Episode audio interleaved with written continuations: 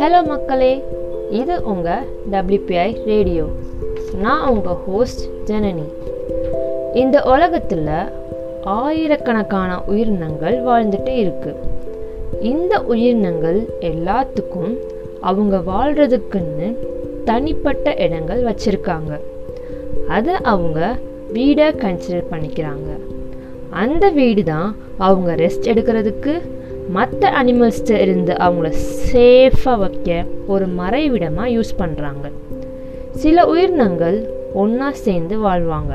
ஒரு கூட்டமாக அவங்கள மாற்றி மாற்றி அவங்களுக்கு ஹெல்ப் பண்ணிவிட்டு ஒன்றா ஜாலியாக அவங்க லைஃப்பை வாழ்கிறாங்க இன்னும் சில அனிமல்ஸ் சோலோவாக ட்ராவல் பண்ணி அவங்களுக்கு தேவையானது எங்கே கிடைக்கிதோ அங்கே போவாங்க.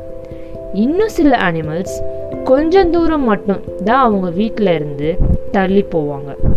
அப்படி போயிட்டு அவங்களுக்கு தேவையானது சாப்பிட்டுட்டு அண்ட் எடுத்துட்டு திரும்ப வீட்டுக்கே வந்துடுவாங்க இதை நம்ம சிம்பிளாக சொல்லணும்னா ஒரு ஒரு அனிமல்ஸ் ஆர் உயிரினத்துக்கும் அதுக்கு பிடிச்ச மாதிரி அவங்க லைஃப் அண்ட் ஷெல்டரை டிசைட் பண்ணி வச்சுருக்காங்க.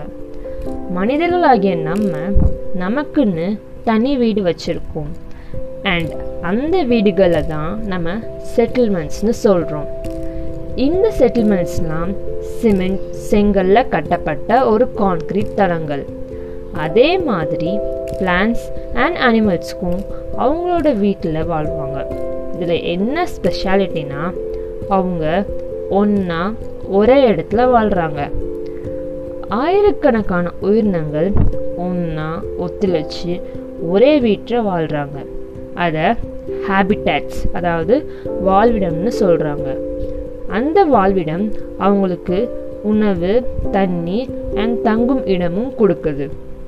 இந்த பாட்காஸ்டில் நம்ம ஹேபிட்டட்ஸ் அதாவது வாழ்விடம் பற்றியும் அதனோட பயன்கள் பற்றியும் அங்கே இருக்கக்கூடிய கிளைமேட்டிக் கண்டிஷன்ஸ் அண்ட் அதில் வாழ்கிற பிளான்ஸ் அண்ட் அனிமல்ஸ் அப்புறம் அவங்க ஃபேஸ் பண்ணுற டிஃபிகல்ட்டிஸ்லாம் பற்றி வர்ற எபிசோட்ஸில் பார்க்க போகிறோம் அது வரைக்கும் எங்கள் டபிள்யூபே ரேடியோவோட கனெக்டடாக இருங்க தேங்க்யூ பபாய் thank you.